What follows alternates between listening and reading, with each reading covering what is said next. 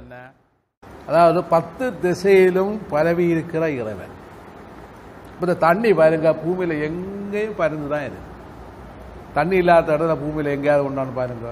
எங்கேயும் உண்டு. ஒன்று ஒரு ஆயிரம் அடி தாக்கணும். இல்லாட்டா ஒரு முந்நூறு அடி தாக்கணும். இல்லாட்டா இருபது அடியில் கிடைக்கும். இல்லாட்டா ஒரு பத்து அடியில் கிடைக்கும். ஆயிரம் அடியில் தாக்கும்போது கஷ்டம் சொல்லிக்கிட்டு அங்கே வந்துட்டு என்ன வெள்ளம் இல்லைன்னு சொல்லுவாங்க. இருபது அடி தாக்கும்போது கிடைக்கும்போது நிறைய வெள்ளம் உண்டுன்னு சொல்லுவாங்க. இதுதான் வித்தியாசம். ஏன்னா பூமிக்கு உள்ள எங்கேயும் என்ன இருக்குது ஜலதத்துவம் இருக்குது அதே மாதிரி உலகத்தில் ஒட்டும். அதாவது எல்லா திசையிலும் பகவான் பறந்து இருக்கிறான். அந்த பகவானை நமக்கு எப்படியாவது சாப்பிடணும். தண்ணியை எப்படி இங்கே சாப்பிடுவீங்க?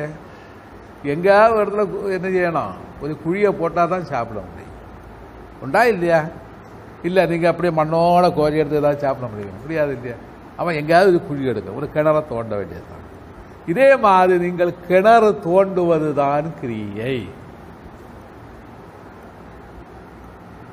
நம்ம நமக்கு ஒரு கிணறு தோன்றணும். அதான் கிரியை. நம்ம எப்படி கிணறு தோன்றலாம்? அதாவது பூமியில அவதாரம் பண்ண ராமனும் கிருஷ்ணனும் வரை இப்படி கிணற தோண்டி தான் முக்தி அடைஞ்சாங்க அதுவும் சொல்லிட்டாங்க.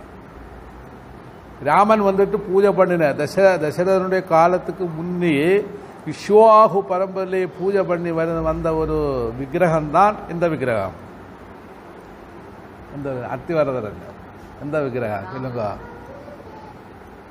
நம்ம ஸ்ரீரங்கத்தில் பள்ளி கொண்டு கிடக்கிற விக்கிரகம். அதான் விபீஷணனுக்கு கையில கொடுத்து விடு ராமன்.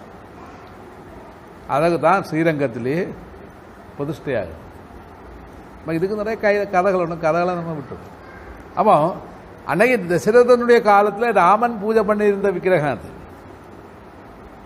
அப்ப தசரதன் ராமன் அப்ப ராமன் அவதாரம் எடுத்த ஒரு பகவானுடைய விஷ்ணு அம்சம்.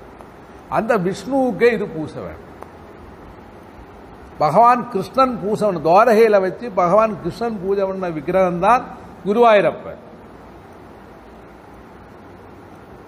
யாருக்கும் என்ன என்ன ஒரு ஒரு தண்ணி குடிக்கணுமா இருந்தால் ஒரு குளம் தோண்டாம தண்ணி குடிக்க முடியாது. அல்ல கிணறு தோண்டாமல் தண்ணி குடிக்க முடியாது. அல்லாட்டா ஒரு போர்வெல் போட்டு தான் தீரும். இதே மாதிரி அந்த எங்கும் பறந்து இருக்கிற பரம்பொருளை அடையாளமாயிருந்தால் நீங்கள் ஒரு ஓட்டை போட வேண்டியது தான் நீங்கள் ஒரு குளம் வெட்ட வேண்டியது தான் நீங்கள் ஒரு கிணற வெட்ட வேண்டியது தான் அதுக்கு தான் நல்ல ஒரு குருவை தேடி குரு பக்தியினால குருவினுடைய பக்தியோடு கூடி குரு சொல்லி தருகிற மந்திரத்தில் மந்திரமும் தேவதை ஒன்றுதான். மந்திரம் வேற தேவதை வேற கிடையாது. மந்திரமும் தேவதை ஒன்றுதான். அப்படிப்பட்ட ஒரு தேவதை தேவதைனா தேவதைன்னு தான் சொல்லவில்லை தெய்வம். இறைவ தெய்வம் தான் யாருமே அந்த இறைவனை நீங்க வழிபட்டு வரணும். நம்ம எத்தனையோ காலம் வந்து இன்னைக்கு பாண்டுரங்கன் எத்தனையோ சித்தர்கள் அங்க வந்து அந்த நிலையை அடைஞ்சது. ஒரு பாண்டுரங்கனை வச்சு பாண்டுரங்கன் யாரு? பாண்டுரங்கன் எப்படி பத்து வருஷம் ஆனா அந்த இடத்துல? ரெண்டு செங்கருக்கு மேல தான் நிக்காரு. எப்படி பத்து பத்து வருஷம் ஆனாரு தெரியுமா அந்த கதை? ஒரு கதை தெரியும் அதனால தான் நீங்க இந்த எல்லாரும் கிடந்து ஒருத்தன் சூன்யம் தடாகம் சொல்லிட்டே நம்ம இருப்போம் படிக்கணும்.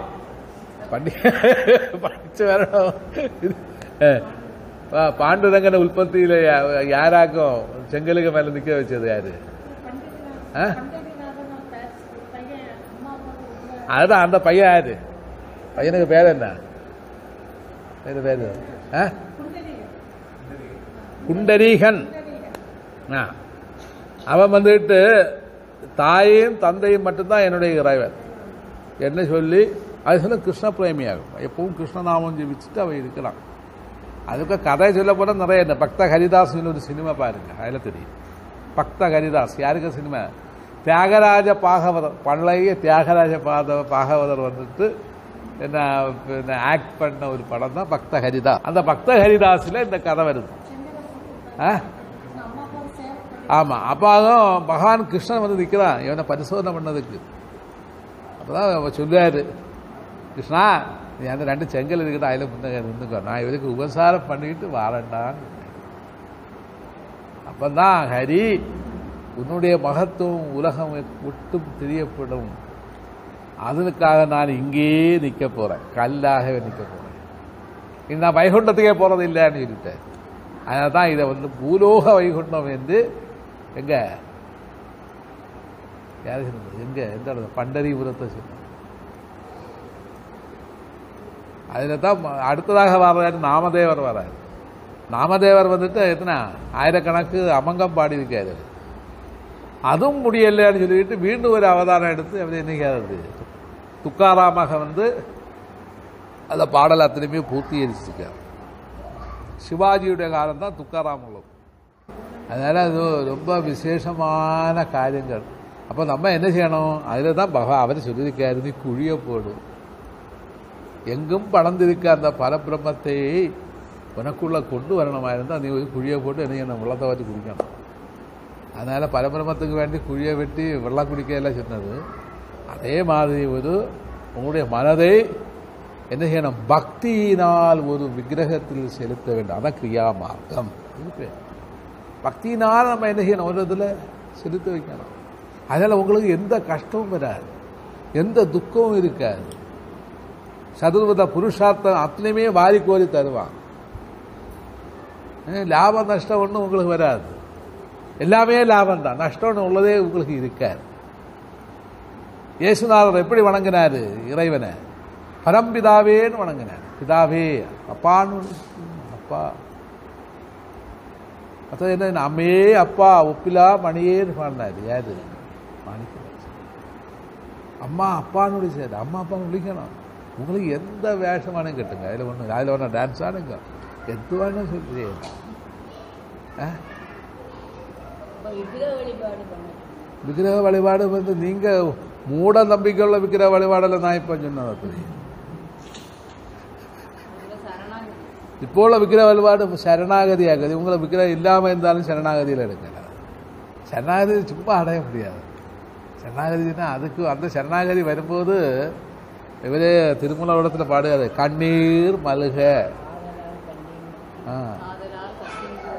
கண்ணீர் ஒழுகும். கடகடா ஒழுகும். ஆ